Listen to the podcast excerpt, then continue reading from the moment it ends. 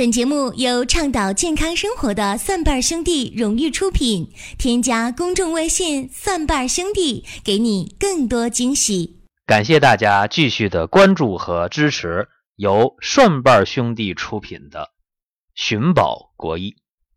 今天和林哥在一起聊天啊，就说到了一个很热门的新闻：从沈阳飞北京的一个南航的航班呢，有一个乘客。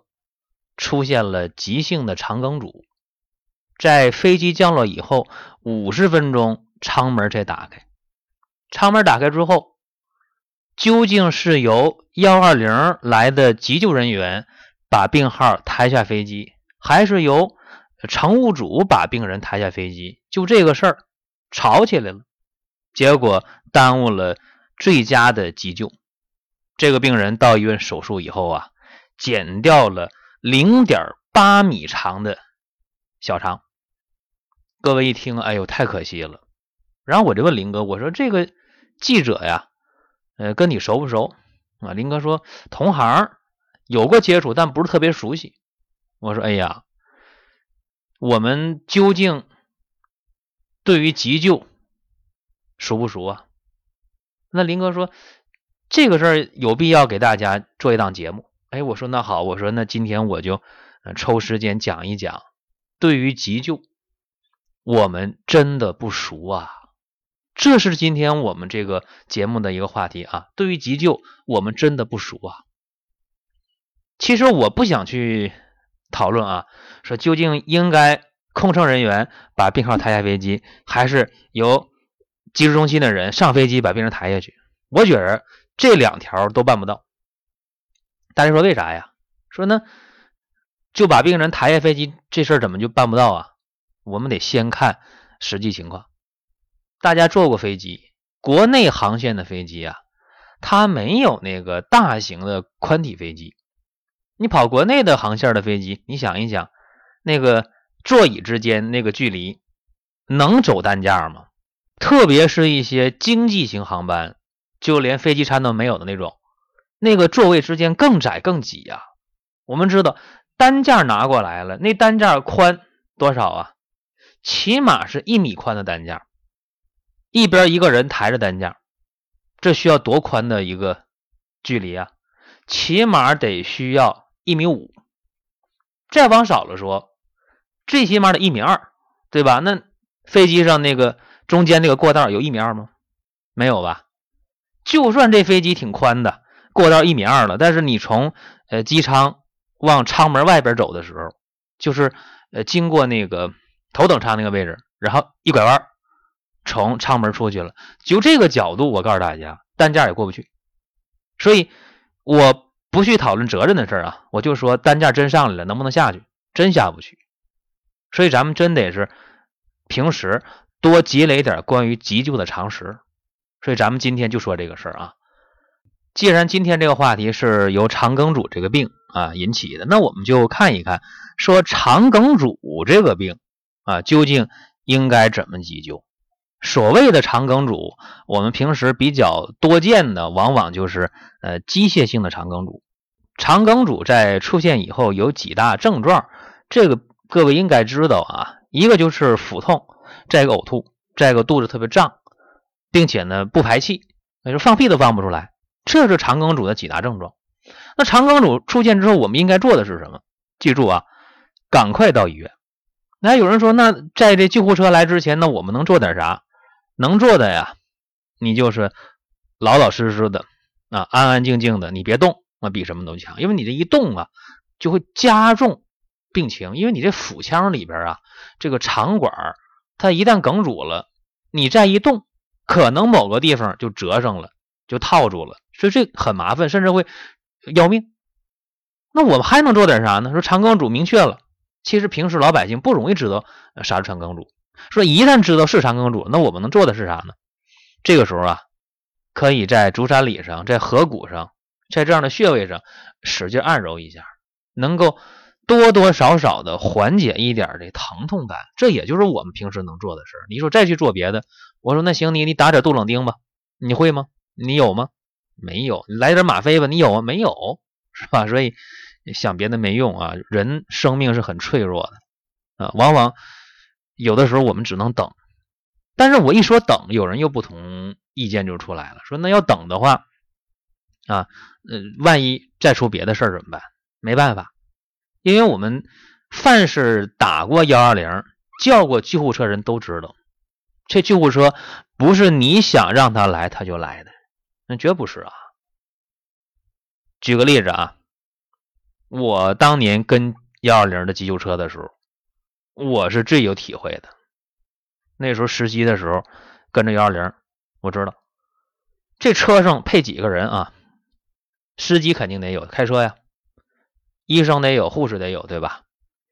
抬担架的担架员得有吧？所以这是一个标配啊！一个车上几个人？司机一个人，医生一个，护士一个，抬担架的四个啊！这一个车标配七个人，但是往往这救护车上呃凑不齐这么多人啊，往往有有六个就不错了。四个担架员，一个司机，一个护士，或者没有护士有大夫，没，往往就这样，这车就开出来了。而且幺二零这车，你不要以为他就在急救站里等你电话，不会的，往往是这个病人刚送到医院去，车还没等回急救中心呢，各位，又一个电话就来了，这车在路上就去下一个病人那儿了。所以有的时候可能离你家特别远。哪怕你就住在急救站的对面，可能你打完电话了，这车也得半个小时才到。有人说不能吧？怎么这么长时间呢？分什么地方啊？在大一点的城市还好办啊，说你一打幺二零，好了，到这个急救中心的总台了，然后总台直接的根据你这个病人所在位置，直接的就去调配某一辆车。用那 GPS 一看啊，这车在这儿，好，你就去这病人那儿，几分钟路程，这是最理想的状态了。一般的城市啊，会在急救中心的总台把你这条信息转到不同的区，不同的区再把这信息转到不同的急救站，急救站再把这事转到不同的救护车上。各位想，这一层一层的转，费劲不？很费劲，甚至有的地方一条条信息往外转的时候，它没有发短信的这个功能啊，都是打电话说。老张告诉老李，老李告诉老王，老王告诉老赵，一个告诉一个。这传话这事儿大家知道吧？说那个很多的以讹传讹的事儿，很多谣言啊，就是越传越神，是吧？这急救中心如果是靠口头传这个信息的话，经过啊三层四层的这个传递这个信息，通过打电话传，有的时候就把这地址传错了，有的时候把性别传错了，有时候把病情传错了，这什么事都发生过。所以，我们国家这个急救系统啊，急救体系啊，目前是不完善的。这个我们必须得去面对这个现实。就算你的信息很准啊，一打幺二零好了，打到总台，总台直接把这信息发到。某一台车上了，这车马上就来了，这也得需要二十分钟以上。如果通过三层四层转这个信息，那半个小时来都算快的。到你家了，能那么容易到吗？到小区门口了，那大门得开吧？谁打电话谁去大门接呀？都这样啊。所以我们国家对这个急救车本身就不够重视。按理说急救车来了，那你小区立马无条件开门，对不对？但是现实不这样。更可气的还有呢，有些城市规模很小啊，它的急救中心这个体系更是特别操蛋啊！我这人轻易不说脏话，但今天这个事儿我特别的触动啊，就把我知道的和大家就说一说。有些急救中心那个接线员呢，他特别不负责，比方说晚间他困了，反正小城市，呃十来万人口，那到点我睡觉啊，怎么办？他直接就把那个。急救中心那个电话，在电脑上设一个名单，啥名单呢？谁电话打进来啊？响十声、八声的这电话啊，是真事儿，真要这个叫救护车的。如果响两声、响一声、响三声，它可以设定为黑名单。哎，这电话来了，好，我不接。这招缺德吧？真的，这事儿真发生过啊！大家可以看新闻报道，这事儿也有。所以我提醒大家，在你如果给幺二零打电话的时候，这电话铃一定要等它响，有人接，要不然轻易别挂。你一旦挂掉了，你的号码可能被设定为黑名单了，那就麻烦了，那就打不通了。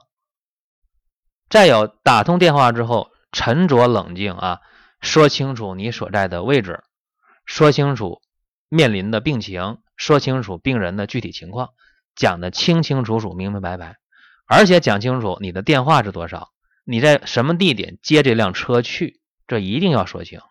这说不清的话，可是出岔头了。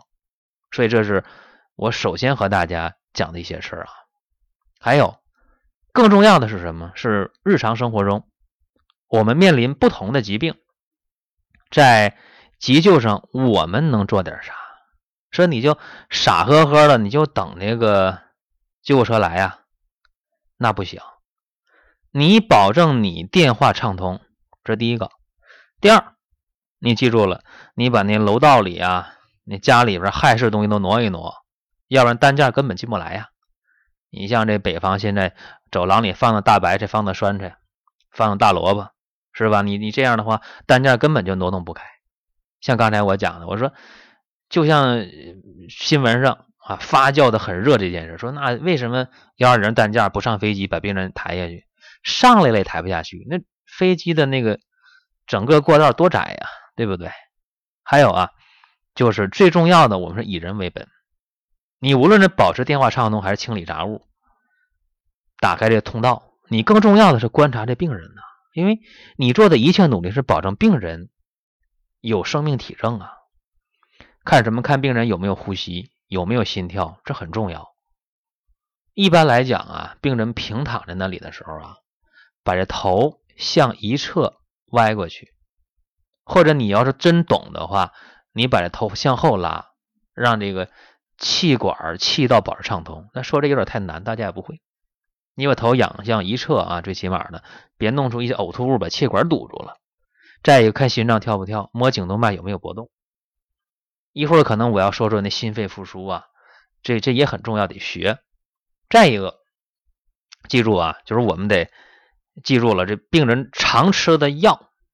啊，你得把它准备好，你得告诉人家说病人都吃啥药了，什么时候吃，几点吃的，这得知道啊，要不然在治疗上、在抢救上容易耽误事还有一点，大家记住啊，就是必须要知道不同的病应该怎么办。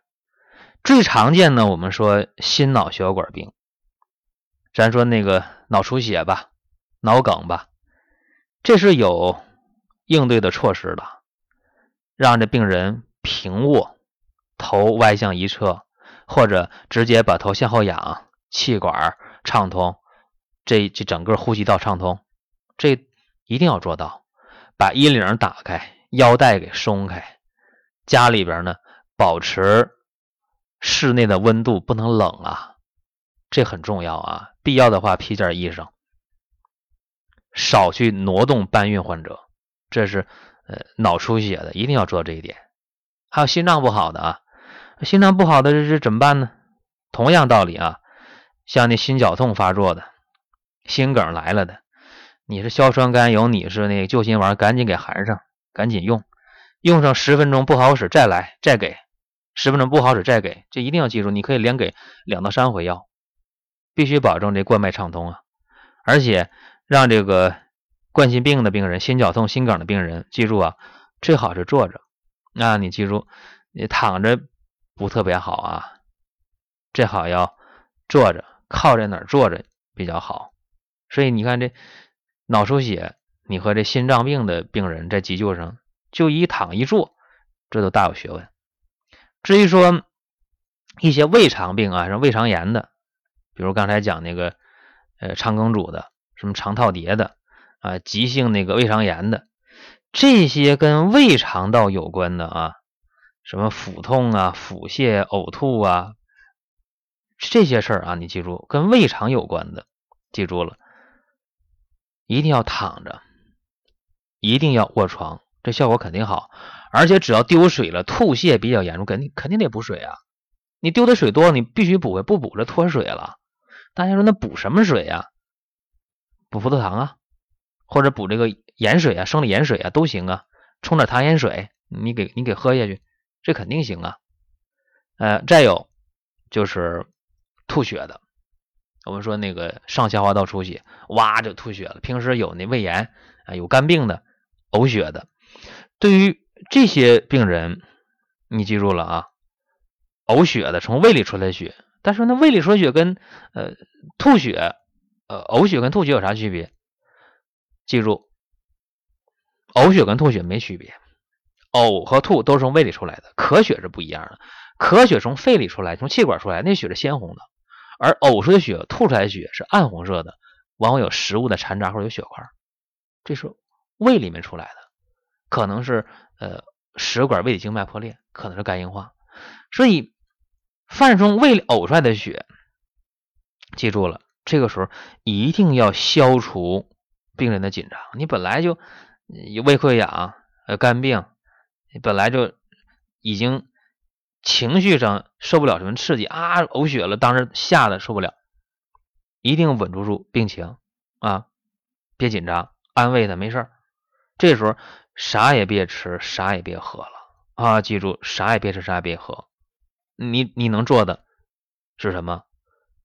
最好这种情况下，我建议啊，等救护车如果慢的话，家里有人能背得动的话，能扛得动的话，赶快用私家车或者出租车，赶紧把病人送到医院去。因为这个大量呕血、消化道出血呀，这能要命。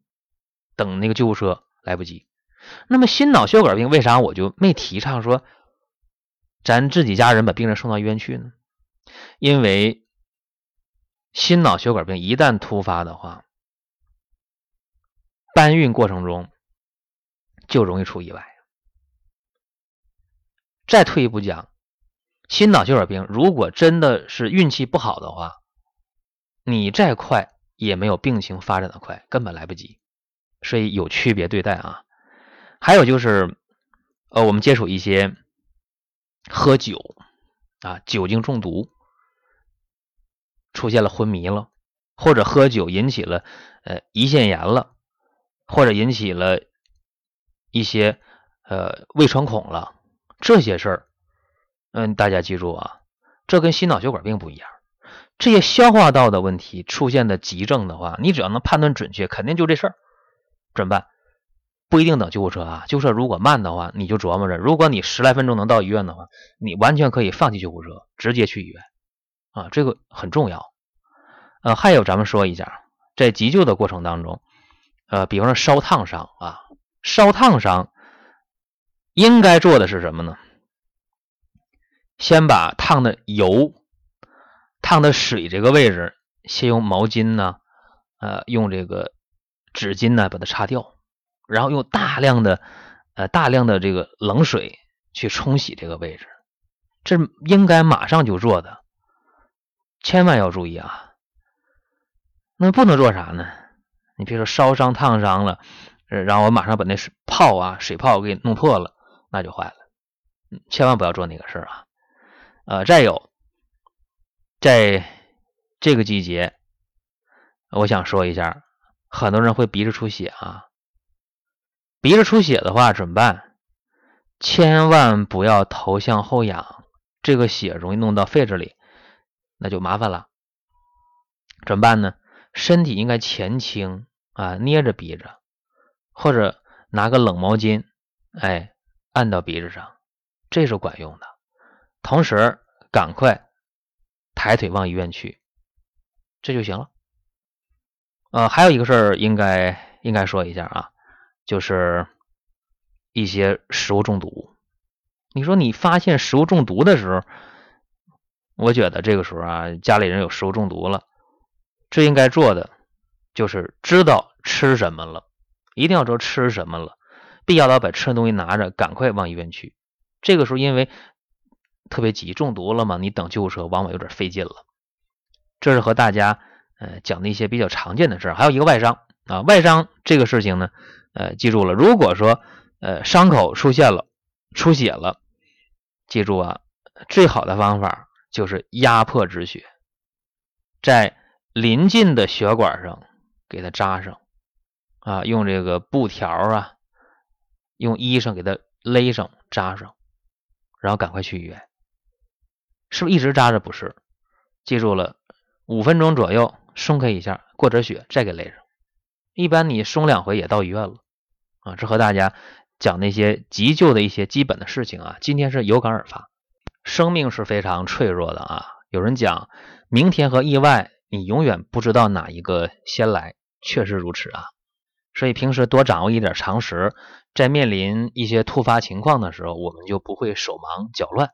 还有就是平时我觉得应该关注身体，关注健康。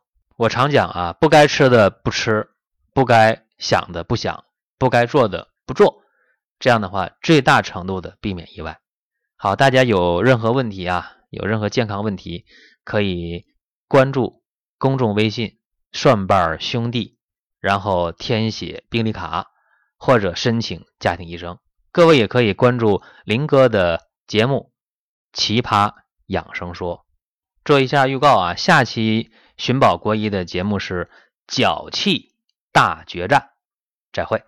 本节目由倡导健康生活的蒜瓣兄弟荣誉出品，添加公众微信“蒜瓣兄弟”，给你更多惊喜。